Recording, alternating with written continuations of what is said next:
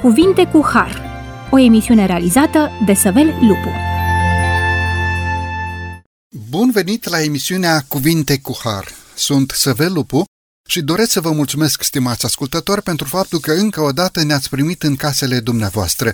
Mă bucur să fim împreună astăzi la microfonul emisiunii Cuvinte cu Har și să continuăm să discutăm ceea ce am început data trecută și anume discutăm despre darul spiritului profetic.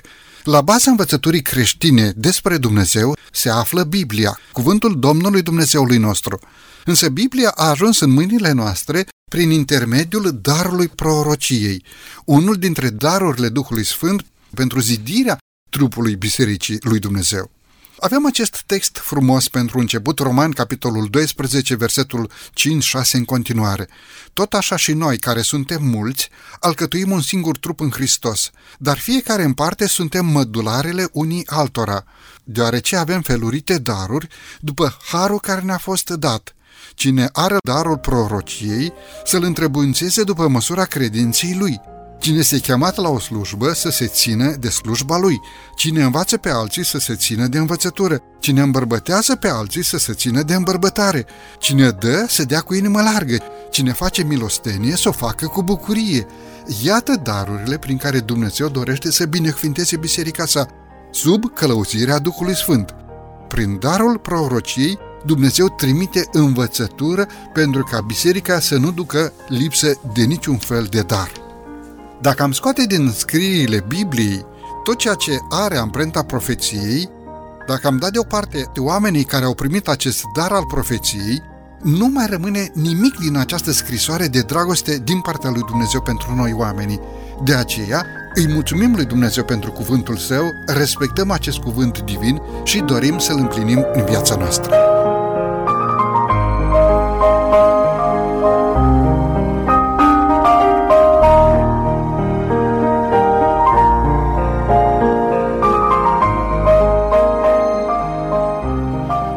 Discutăm acest subiect frumos împreună cu domnul pastor Luncanu Ovidiu. Domnule pastor, bine ați revenit la microfonul emisiunii Cuvinte cu Har. Vă mulțumesc pentru invitație. Domnule pastor, aș dori să începem emisiunea de astăzi sau să continuăm emisiunea de data trecută printr-o întrebare și anume, cum înțelegem acest dar al prorociei? Ce este până la urmă darul prorociei? Este ceva pe care Dumnezeu dă anumitor oameni sau toți oamenii pot să aibă parte de acest dar? În primul rând, vreau să mă folosesc de cuvântul dar. Uh, darul prorociei este un dar pe care îl primim din partea lui Dumnezeu. Noi putem să-l avem, ci este calitatea sau este darul pe care Dumnezeu îl dă profetului. Da?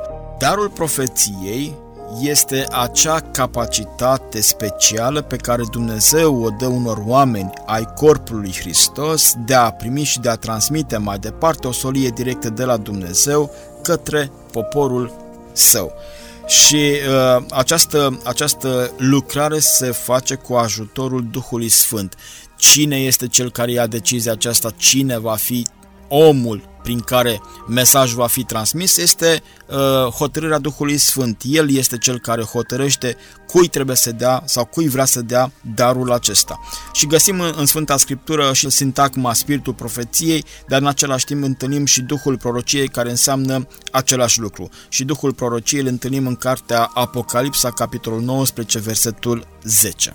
Deci este o încumetare din partea unor oameni să se creadă ei profeți sau să creadă că sunt chemați de Dumnezeu în timp ce Dumnezeu nu i-a chemat. Deci această alegere o face Dumnezeu în mod unic pentru acel om pe care Dumnezeu îl alege pentru această lucrare specială. Cei care se autocheamă în această lucrare nu pot să primească acest dar divin. De ce? Pentru că doar Dumnezeu este cel care cunoaște inima omului. Mai există și a treia categorie, deci vorbim despre oamenii chemați de Dumnezeu, cu adevărat, oameni care ei singuri își uh, atribuie darul acesta, dar există a treia categorie și cred că sunt majoritatea dintre ei, sunt cei care sunt amăgiți Ei oameni sinceri care cred că au un mesaj din partea lui Dumnezeu și consideră că aceste mesaje trebuie să date mai departe. Însă atunci când vorbim despre aceste persoane care consideră că au un mesaj din partea lui Dumnezeu, ele trebuie să întotdeauna verificate. Dacă ele trec prin testul uh, acela de uh, verificare a profetului, atunci putem să considerăm că mesajul lor este cu adevărat din partea lui Dumnezeu. Domnule pastor, haideți să clarificăm ce este un proroc sau un profet pentru ca să știm dacă omul respectiv într-adevăr este chemat de Dumnezeu sau este o încumetare sau, cum bine ați subliniat, poate omul să fie înșelat, să creadă o înșelăciune din partea altora sau din partea satanei. Ce este un proroc? Un proroc este omul chemat de către Dumnezeu la această lucrare și atunci când privim în Vechiul Testament și Noul Testament acești oameni care au fost chemați la lucrare și care au acceptat lucrarea, nu doar să fii chemat de Dumnezeu, trebuie să și o accepti lucrarea aceasta, pentru că au fost unele persoane care la început au refuzat această lucrare știind ce înseamnă să fii profet și ce înseamnă să ai această lucrare, această responsabilitate destul de mare, sunt oameni în mod deosebit oameni spirituali. Dumnezeu n-a ales oameni cu o spiritualitate îndoielnică sau oameni care nu credeau în el sau ceva de genul acesta, ci Dumnezeu întotdeauna a ales oameni, indiferent de condiția socială în care s-au aflat oamenii aceștia, uh, poate că au fost agricultori, oameni simpli, oameni bogați, vezelisei sau chiar împărați, împăratul David, indiferent din ce clasă socială Dumnezeu i-a chemat, dar trebuia să fie oameni care să aibă o relație frumoasă, adevărată cu Dumnezeu. Iar acești oameni au primit această înzestrare din partea lui Dumnezeu de a înțelege mesajul și în același timp de a transmite mesajul acesta mai departe către poporul său către poporul lui Dumnezeu. Spune Sfânta Scriptură, toți oamenii au păcătuit și sunt lipsiți de slava lui Dumnezeu. Ba Marele Apostol Pavel, așa cum se spune în popor, Sfântul Apostol Pavel spune la un moment dat, plata păcatului este moartea, căci toți au păcătuit și sunt lipsiți de slava lui Dumnezeu acești profeți proroci au fost sfinți? Dacă vrem să vorbim legat de, sau să definim uh, sfințenia ca fiind fără păcat, nu, nu a fost. Ei înșiși au avut nevoie de, de iertare, ei înșiși au avut nevoie sau aveau nevoie de sângele lui Hristos uh, și de iertarea lui Dumnezeu. Însă atunci când vorbim de sfințenie, nu vorbim de faptul că sunt fără păcat sau nu au avut nicio greșeală. Uh, dau un singur exemplu care îmi vine în minte Ilie. După ce a avut experiența extraordinară pe muntele Carmel când s-a văzut prezența vie a lui Dumnezeu prin acel foc care a mistuit jerfa, la un moment dat a doua zi fuge din fața Izabelei, temându-se uh, de viața sa. Uh, și atunci și-a dorit efectiv să moară. Și aș putea să dau mai multe exemple de Moise, de exemplu, care a lovit stânca de două ori. Deci întâlnim profeți care au greșit, dar care n-au rămas în greșeala sau în păcatul lor, care și-au cerut iertare și care au o viață deosebită, o viață constantă, adevărată cu Dumnezeu. Vorbeam puțin înainte de profetul David și David a fost profet și el a greșit David, da? dar și-a cerut iertare David, n-a mai repetat greșeala respectivă și a rămas într-o relație constantă cu Dumnezeu. Și asta se cere, asta este sfințenie în dreptul profetului pe ce criterii face Dumnezeu această chemare? Este alegerea lui. De ce l-a ales pe X sau l-a ales pe Y? Când și eu poate aș fi putut să îndeplinesc criteriul respectiv. Dar profetul nu trebuie să aibă o sfințenie mai mare decât o are un credincios în relația lui cu Dumnezeu. Dar neapărat trebuie să aibă o viață de consacrare, de mărturisirea păcatului, mărturisind despre Isus Hristos în fiecare zi. Ceea ce aș vedea foarte mult în viața unui profet este dependența de Dumnezeu. Nu era ușor în vechime să fii profet, pentru că nu erai îmbrățișat, nu erai acceptat. Uneori puteai să plătești cu viața pentru acceptarea de a fi profet. Iar profetul întotdeauna trebuia să depindă de Dumnezeu. Și asta este o caracteristică pe care o apreciezi la un profet. Pentru că dacă nu erai într-o relație strânsă cu Dumnezeu, atunci nu puteai să transmiți mesajul respectiv către popor. Și apoi nu aveai nici creditul moral să vorbești în fața poporului dacă, exact. da, dacă viața ta nu era în concordanță cu mesajul pe care îl transmiteai. Credeți că a fost o alternativă a lui Dumnezeu? Nu a fost scriptura suficientă? Nu a fost suficientă descoperirea lui Dumnezeu? De ce acest dar din partea lui Dumnezeu pus pe anumiți oameni pentru a interpreta Scriptura, pentru a da explicații în cuvântul lui Dumnezeu. De ce a fost nevoie în biserică de acest dar al spiritului profetic? Dacă vorbim de Vechiul Testament, încă nu era Vechiul Testament și de aceea era nevoie de profeți, ca Dumnezeu să-și descopere voința sa în anumite situații particulare.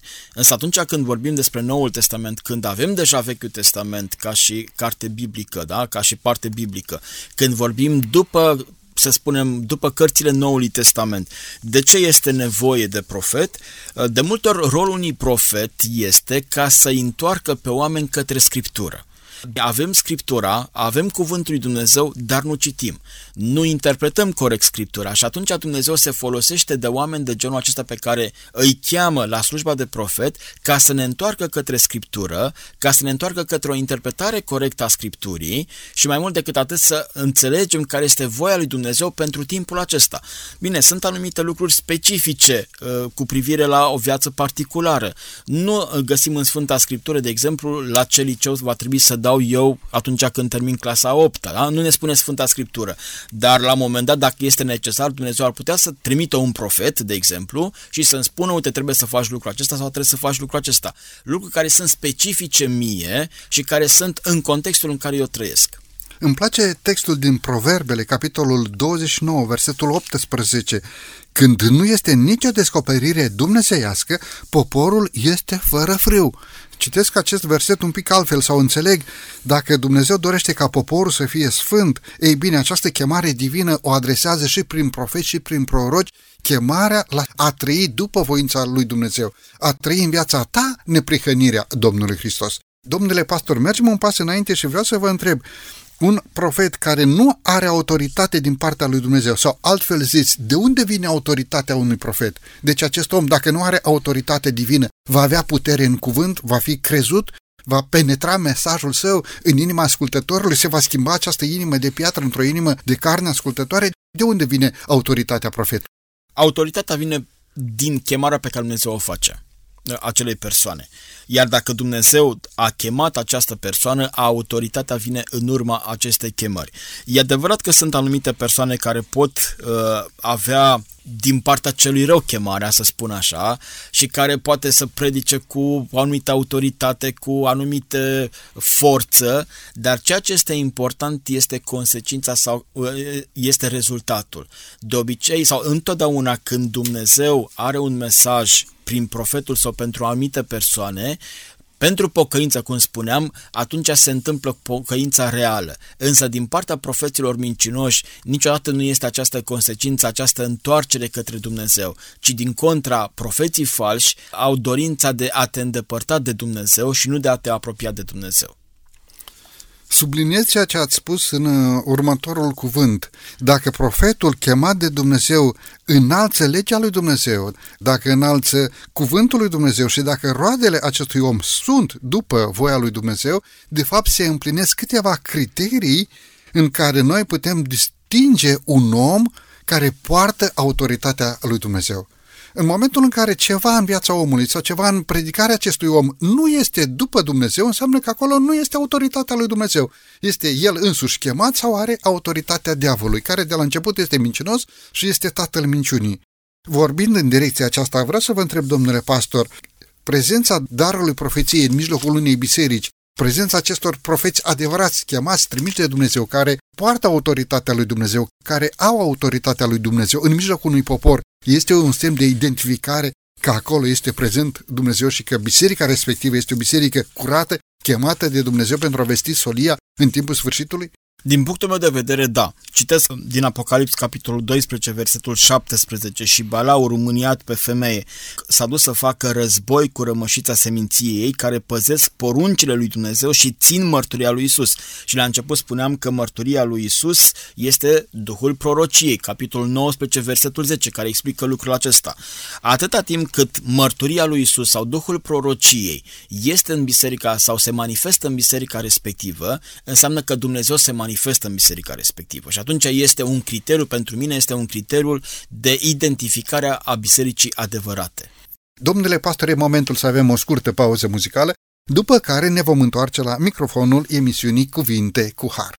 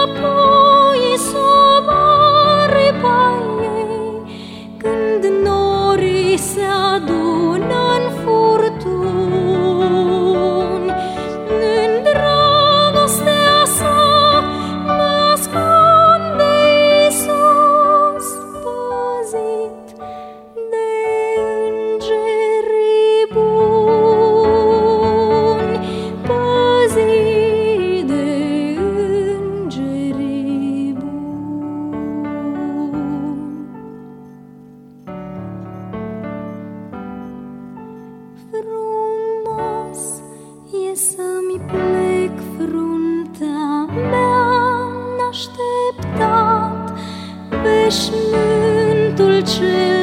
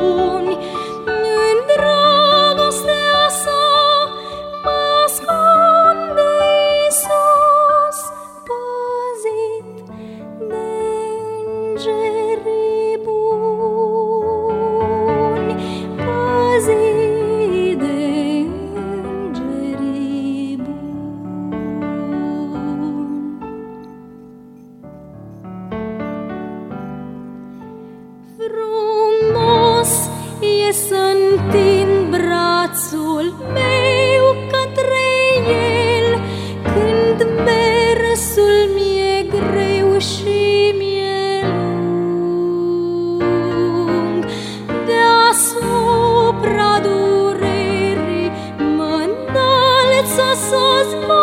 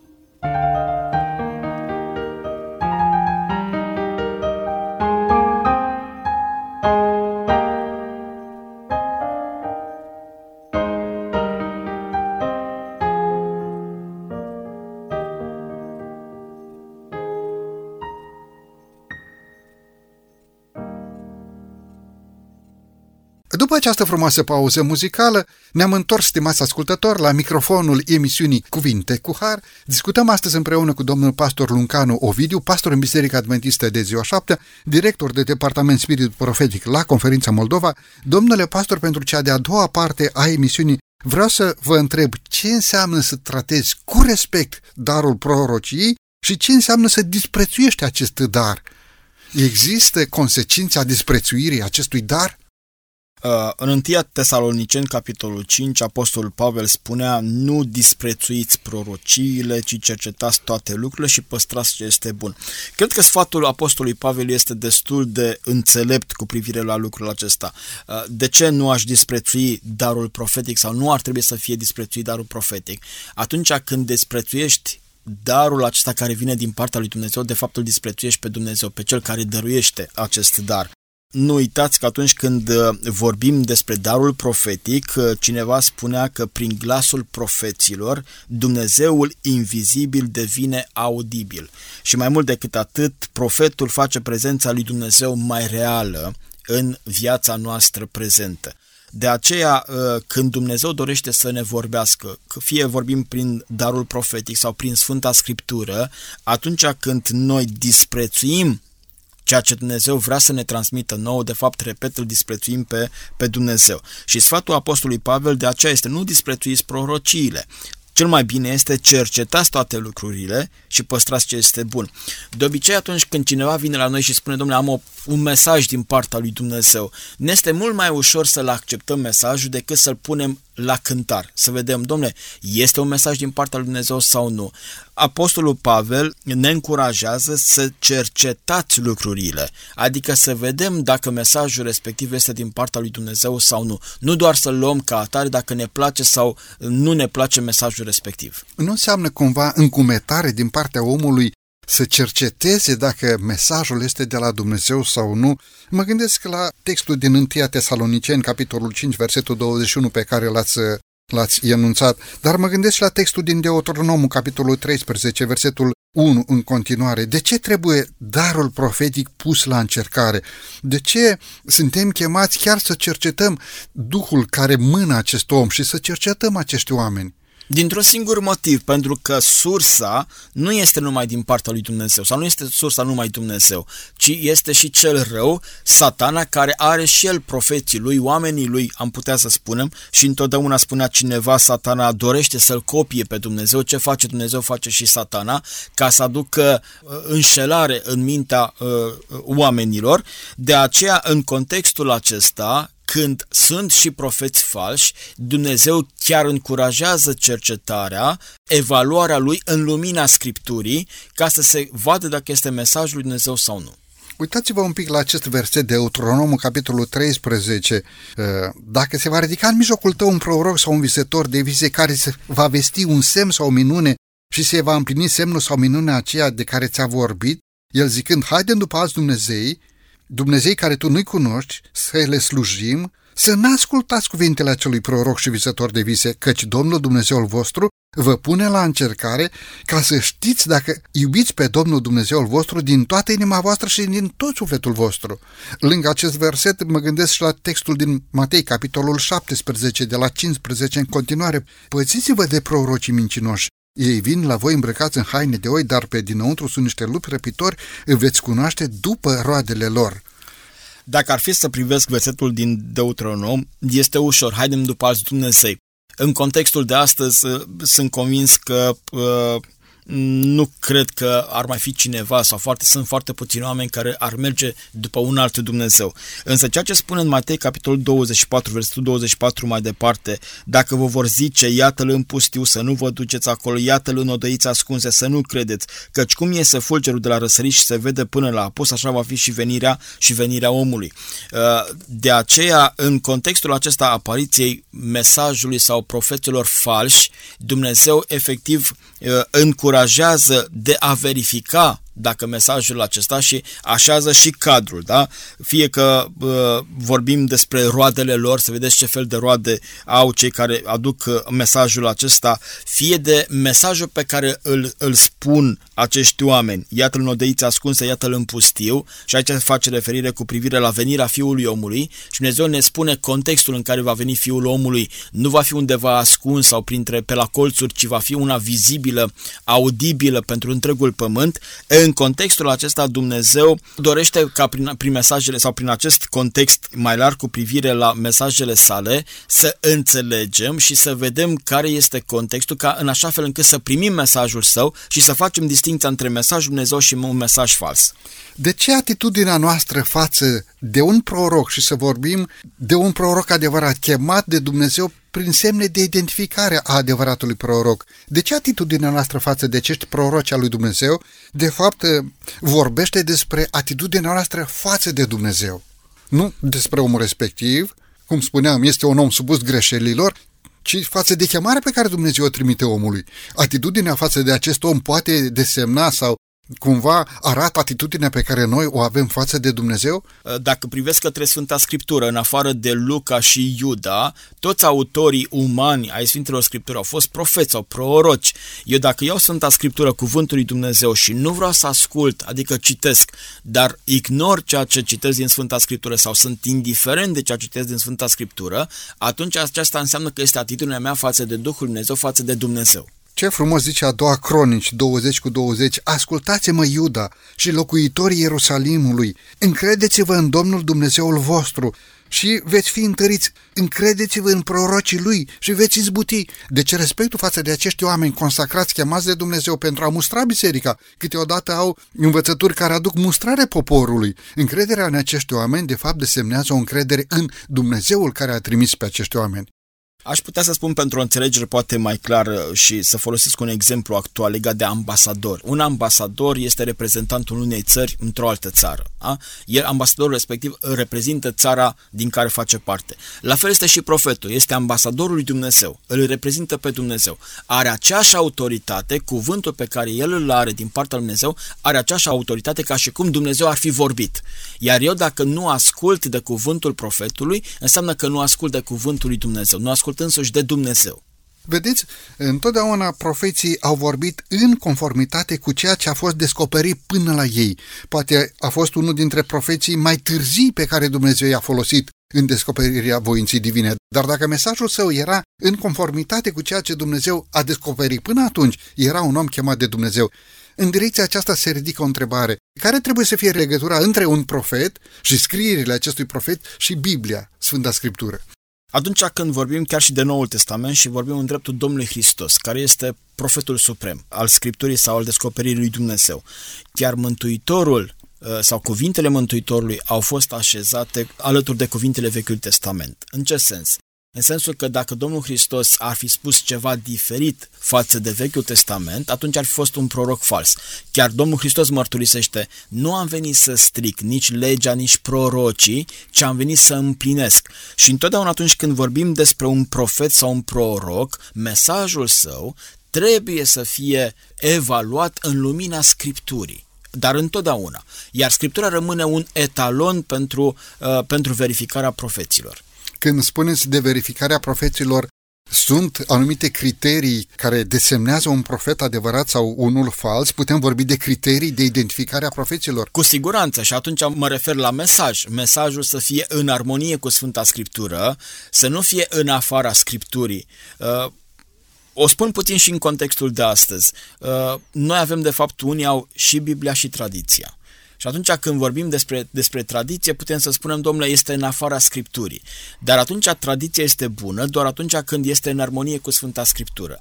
Așa poți să vorbești și în dreptul profeților sau a mesajului lor, da? Dacă este în armonie cu ceea ce s-a spus până acum în Sfânta Scriptură, atunci mesajul lor este din partea lui Dumnezeu. Și mai mult decât atât, mesajul lor trebuie să conducă către pocăință, către Dumnezeu. Și al treilea lucru, trebuie să-L aibă pe Domnul Hristos în centrul mesajului lor. Îmi place versetul din Isaia, capitolul 8, 19 și 20. Dacă vi se va zice însă, întrebați pe cei ce cheamă morții, pe cei care spun viitorul, care șoptesc și bolborosesc, răspundeți. Nu va întreba oare un popor pe Dumnezeul său? Va întreba el pe cei morți pentru cei vii? La lege și la mărturie. Căci dacă nu vor vorbi așa, nu va mai răsări zorile pentru poporul acesta. Domnule pastor, este adevărat că un profet nu poate să vorbească despre Dumnezeu sau din partea lui Dumnezeu dacă viața lui nu corespunde cu ceea ce el zice? Deci, în general, este adevărat, dar sunt anumite situații și asta le identific din Sfânta Scriptură. Sunt foarte rare situațiile acestea.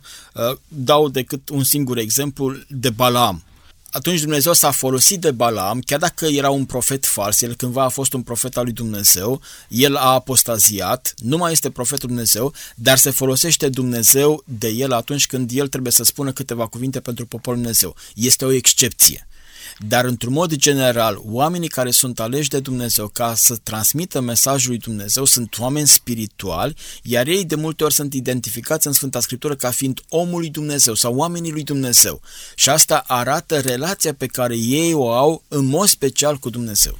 Deci profetul, prorocul, nu măgulește, nu ia cu vorba, nu duce înainte, nu trece, nu ascunde păcatul, ci mustră direct păcatul ați dat exemplu de Balaam, el avea un interes financiar pentru ca să ia banii lui Balac și știa bine că merge să blasteme poporul lui Dumnezeu, numai că Dumnezeu nu i-a îngăduit să facă lucrul acesta. În loc să blesteme poporul lui Dumnezeu, Balaam a binecuvântat, pentru că ceea ce Dumnezeu binecuvintează rămâne binecuvântat pentru veșnicii. Dacă omul este ascultător și rămâne lângă Dumnezeu, binecuvântarea lui Dumnezeu rămâne peste omul respectiv sau peste poporul respectiv.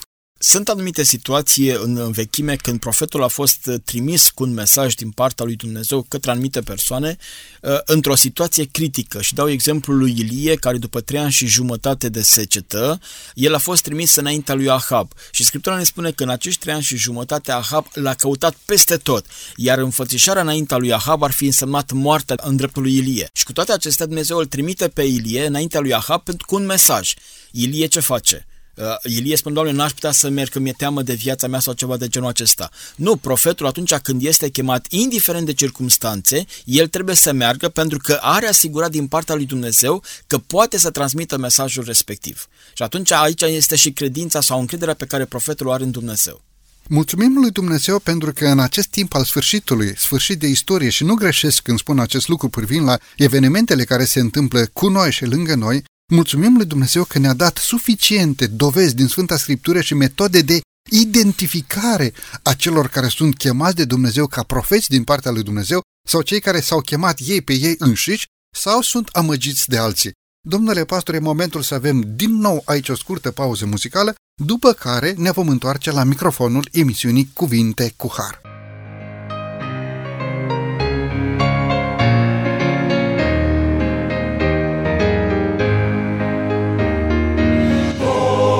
Ostașce către ceruri, ați pornit luptând mereu privegheați că alte drumuri vă desparte Dumnezeu.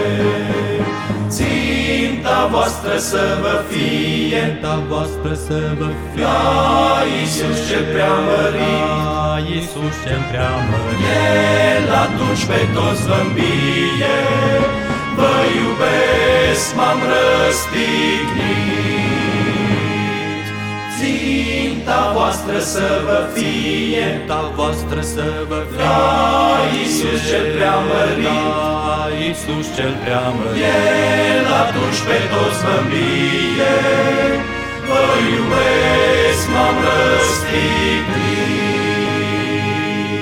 Către țintă înainte, către țintă înainte, către țintă înainte, către țintă înainte,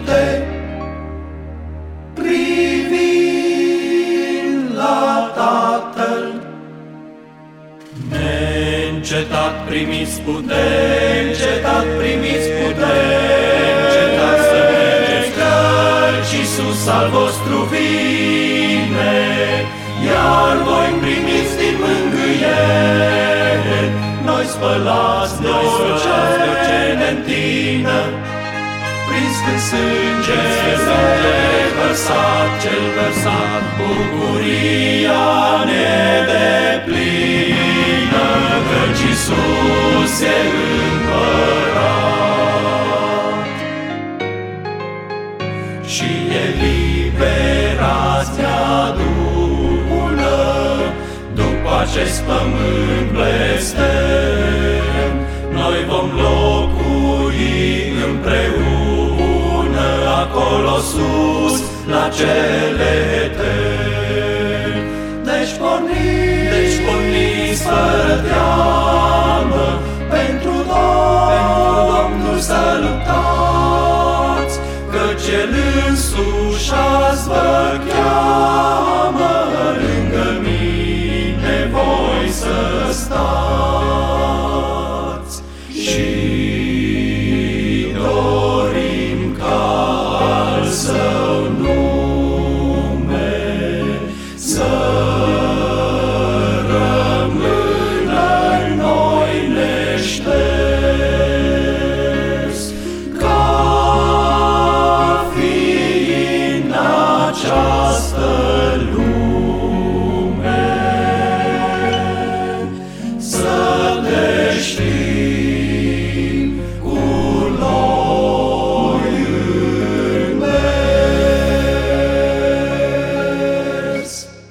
Această frumoasă pauză muzicală, ne-am întors, stimați ascultători, la microfonul emisiunii Cuvinte cu Har.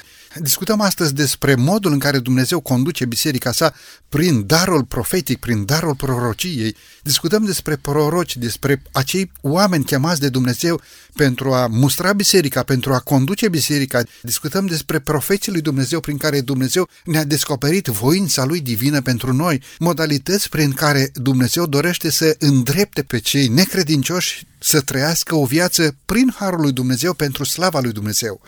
Discutăm acest subiect frumos împreună cu domnul pastor Luncanu Ovidiu. Domnule pastor, pentru cea de-a treia parte a emisiunii de astăzi, doresc să vă întreb să discutăm un pic care a fost cadrul istoric în care Dumnezeu a chemat-o pe Ellen White ca proroc al lui Dumnezeu pentru timpul sfârșitului să vorbească în mijlocul poporului, iată, în mijlocul Bisericii Adventiste de ziua șaptea. Uh, Din punctul meu de vedere și din punctul de vedere al Bisericii Adventiste de ziua șaptea, considerăm că darul profetic s-a manifestat în dreptul persoanei Elenei White. Și aș dori să spun puțin și contextul legat de lucrul acesta. Dacă tot am spus, uh, până acum am amintit de darul profetic și de profeții, că cel mai bine este să nu disprețuim profeții și prorociile, ci mai bine să cercetăm, aș încuraja și pe ascultătorii noștri, știu că probabil că sunt multe prejudecăți legate de uh, darul profetic în dreptul lui Ellen White, Însă aș încuraja din toată inima ca să se cerceteze mai întâi, iar apoi să se tragă o anumită concluzie, indiferent ce concluzie va fi. Ehm, între anii 1840, 1843, 44 a fost o redeșteptare foarte mare în Statele Unite și nu numai în Statele Unite, ci pe întreg glob, aș putea să spun, cu privire la revenirea Domnului Isus Hristos. Și au fost foarte mulți oameni care s-au pregătit și au considerat și au crezut că Domnul Hristos va veni pe 22 octombrie 1844. Istoria ne spune că în jur de 100 de mii de uh, mileriți adventiști, și când spun aici adventiști mă refer la semnificația numelui de adventist, adică așteptă așteptător al lui Isus Hristos, pentru că Biserica Adventistă abia peste 20 de ani avea să fie uh, organizată. Acești uh, 100 de mii de oameni așteptau ca Domnul Hristos să vină. Așa că în seara de 22 octombrie 1844, majoritatea sau toți așteptau, unii cu frică, cu teamă, alții cu entuziasm, ca să vină Domnul Hristos, pentru că au înțeles din profeția din Daniel 8 cu 14, după cele 2300 de seri și dimineți, că pământul va fi curățit, adică pământul va fi ars și asta reprezintă a doua venire sau venirea Domnului Hristos pe norii celui, așa cum așteaptă creștinătatea. Interesant este faptul că după 22 octombrie 1844, cei aproape 100 de mii de mileriți adventiști care l-au așteptat pe Domnul Hristos în acea zi, mulți dintre ei au renegat această credință în revenirea Domnului Hristos, alții s-au întors în bisericile lor de unde plecaseră, alții au abandonat cu totul credința creștină, iar alții au devenit undeva fanatici. Uh, aș vrea să spun că în următoarele decade, două, trei decade, încă se mai puneau date cu privire la uh, evenimentul acesta când avea să vină, avea să se întoarcă Domnul Hristos. În contextul acesta destul de confuz, uh, Dumnezeu dorește să trimită pe cineva ca să aducă mângâiere sfătuire și zidire pentru o mică parte din cei care l-au așteptat și au crezut cu toată inima că va veni Hristos, pentru grupul acesta de credincioși. Uh, iar în 1844, în, în luna decembrie, Ellen Harmon, pentru că era domnișoară la vremea respectivă, la vârstă de 17 ani, pe când era la o grupă de rugăciune împreună cu patru femei în Portland, are prima viziune. Și chiar din prima viziune aș putea să spun, să răspund de ce Dumnezeu a trimis acest dar profetic uh, pentru biserică la vremea respectivă. În viziunea pe care Ellen Harmon mai târziu Ellen White o are, în, în decembrie 1844, vede călătoria poporului Advent. Și repet, când spun poporul Advent, spun cei care l-au așteptat pe Domnul Hristos la 1844, 22 octombrie. Și în viziunea aceasta, uh, Ellen uh, vede poporul călătorind către ceruri, unde îi așteaptă Domnul Hristos și o lumină din spate. Și mesajul acestei viziuni este următorul, că ceea ce s-a întâmplat la 22 octombrie 1844 nu a fost o minciună, ei se așteptau să vină Domnul Hristos prin nimicirea pământului, dar nu a venit Domnul Hristos, dar totuși s-a întâmplat ceva la 22 octombrie și acea lumină le lumina calea mai departe către Hristos, privirea lor trebuia să fie îndreptată către Mântuitorul, către Hristos, iar cei care se abăteau de la cale pierdeau această ocazie de a merge către Hristos. Deci, mesajul acestei viziuni era să încurajeze că ce s-a întâmplat la 22 octombrie a fost ceva important pentru ei și trebuia să meargă mai departe și mai mult decât atât trebuia să încurajeze să aibă privirea către Hristos și am mai înțeles un lucru cei de atunci. Uh, vă spuneam că pentru ei Hristos avea să vină curând și ei credeau din toată inima că Hristos va veni curând. Însă viziunea aceasta le-a transmis următorul mesaj, că Iisus Hristos avea să mai întârzie. Nu avea să vină atât de curând pe cât se așteptau ei să vină Mântuitorul. De aceea, chiar și această primă viziune a avut rolul de a zidi, a mângâia și de a încuraja turma mică uh, de care avea, avea nevoie de lucrul acesta. Dumnezeu nu s-a folosit de darul profetic pentru cunoștințele teologice sau mai bine zis pentru adevărurile teologice. Există din nefericire uh, gândul acesta că Dumnezeu a descoperit lui Ellen White sabatul sau ceva de genul acesta, doctrina. Nu, doctrina întotdeauna a venit în urma studierii Scripturii și apoi a fost confirmată de darul profetic. Vorbind despre Ellen White și despre mărturia pe care Dumnezeu a trimis-o prin această persoană în mijlocul bisericii sale, poporului lui Dumnezeu din timpul sfârșitului, doresc să amintesc și declarația Domnului Hristos pe care se fundamentează credința Bisericii Adventiste de ziua șaptea. Mântuitorul spune cerul și pământul vor trece, dar cuvintele mele nu vor trece. Însuși Domnul și Mântuitorul nostru Iisus Hristos vorbește despre predicarea Evangheliei în ziua sfârșitului în perioada de încheiere a istoriei acestui pământ. Și însuși Domnul și Mântuitorul nostru Iisus Hristos vorbește despre semne cataclismice care se vor împlini pe pământul nostru înainte de revenirea Domnului Hristos. Se vorbește despre vremurile din Sodoma și din Gomora, se vorbește despre uh, necredința care exista înainte de potopul lui Noe. Profeția spune despre semne în lună, despre cutremure, despre evenimente catastrofice, se vorbește despre foc, se vorbește despre pucioase. Iată că toate aceste lucruri sunt profetizate de însuși Domnul și Mântuitorul nostru Isus Hristos.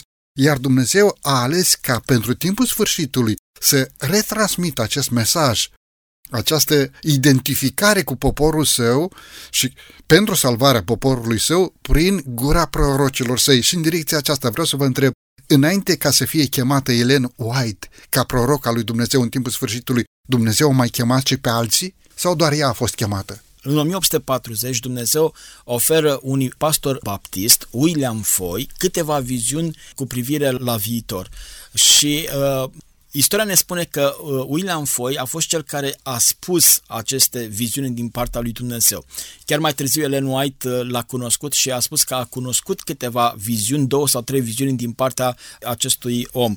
Ceea ce este considerat în istorie, care a fost rolul viziunilor pe care l-a primit William Foy? Rolul viziunilor sale a fost de a pregăti mișcarea milerită, vorbim de anul 1840 din ianuarie, când primește ianuarie-februarie, primește aceste viziuni William Foy de a pregăti mișcarea milerită pentru dezamăgirea de la 22 octombrie. Dar nimeni nu a luat seama la aceste viziuni din partea Lui Dumnezeu transmisă prin William Foy. Însă în 1844, în, în toamna lui 1844, după 22 octombrie, Dumnezeu îl cheamă la slujba de profet pe Hazenfoss. Uh, în contextul vremii de atunci, Hazan Foss era un, uh, un învățător, un om uh, care ținea foarte mult la imaginea lui, iar în contextul de atunci, cei care se numeau sau care se autoproclamau profesi sau având viziuni din partea lui Dumnezeu erau ridicularizați, erau marginalizați. Iar el a refuzat să transmită mesajele care veneau din partea lui Dumnezeu în dorința de a se proteja pe sine. Îi era rușine să facă lucrul acesta în contextul în care, vă spuneam, cei care spuneau că au viziuni din partea lui Dumnezeu uh, erau uh, uh, bagiocoriți. Și faptul că a refuzat din partea lui Dumnezeu și Dumnezeu i-a retras darul acesta și acest dar, chiar lui i s-a spus, va fi dat unia mai mic decât tine. Și așa cum spuneam, darul acesta a fost așezat în dreptul lui Ellen Harmon, Ellen White, după căsătorie. Credeți că Biserica Adventistă de ziua șapte este chemată de Dumnezeu pentru a duce interpretarea profetică în vederea încheierii istoriei acestui pământ, acolo unde Dumnezeu dorește să fie această interpretare și ca să mă explic un pic, credeți că Dumnezeu a chemat poporul Advent sau Biserica Adventistă de ziua șaptea ca să împlinească această lucrare de profet al lui Dumnezeu în timpul sfârșitului?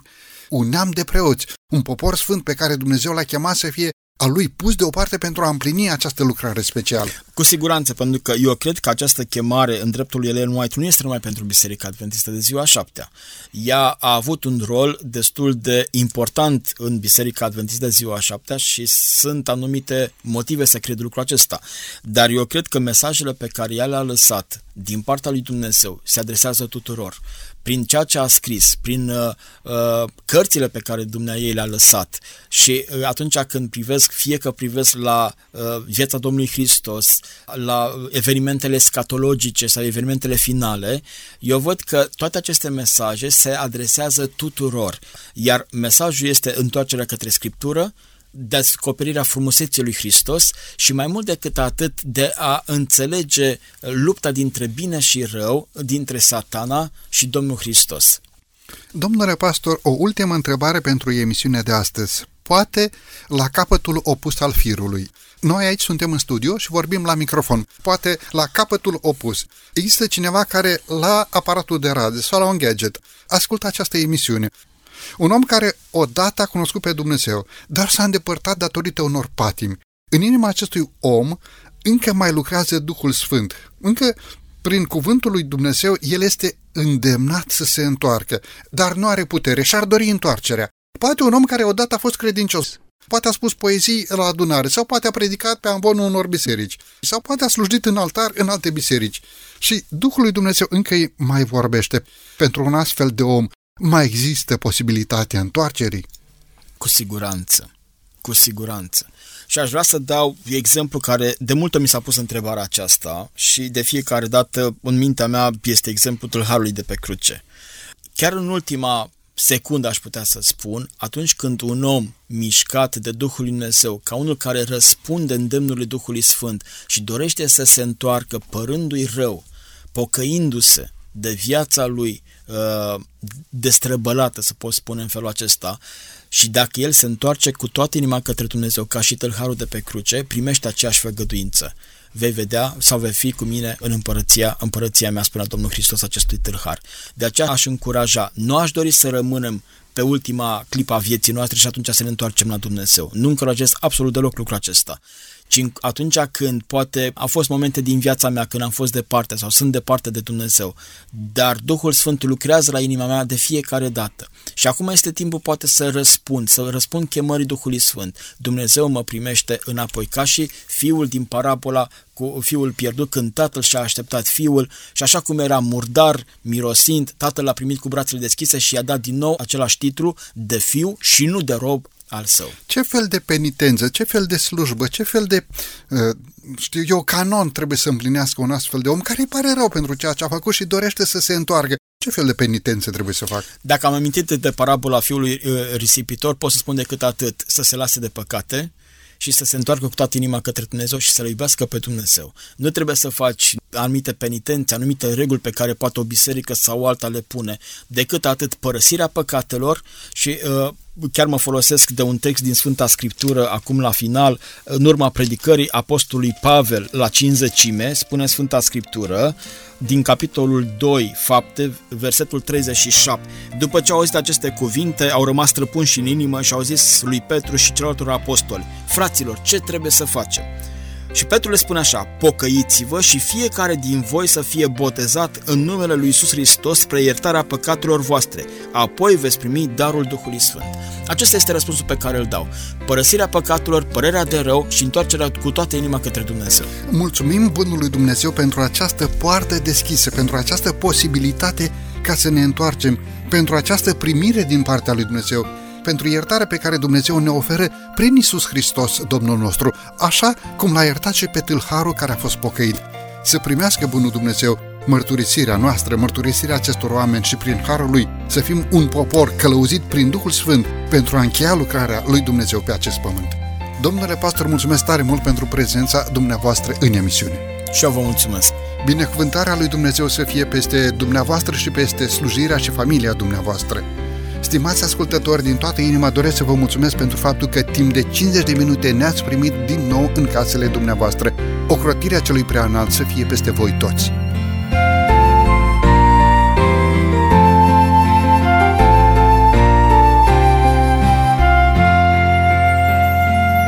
De la microfonul emisiunii Cuvinte cu Har, Săvel Lupu, iar din regia tehnică Nelu Loba și Cătălin Teodorescu, vă mulțumim pentru atenția acordată. Până data viitoare, numai bine tuturor! La revedere!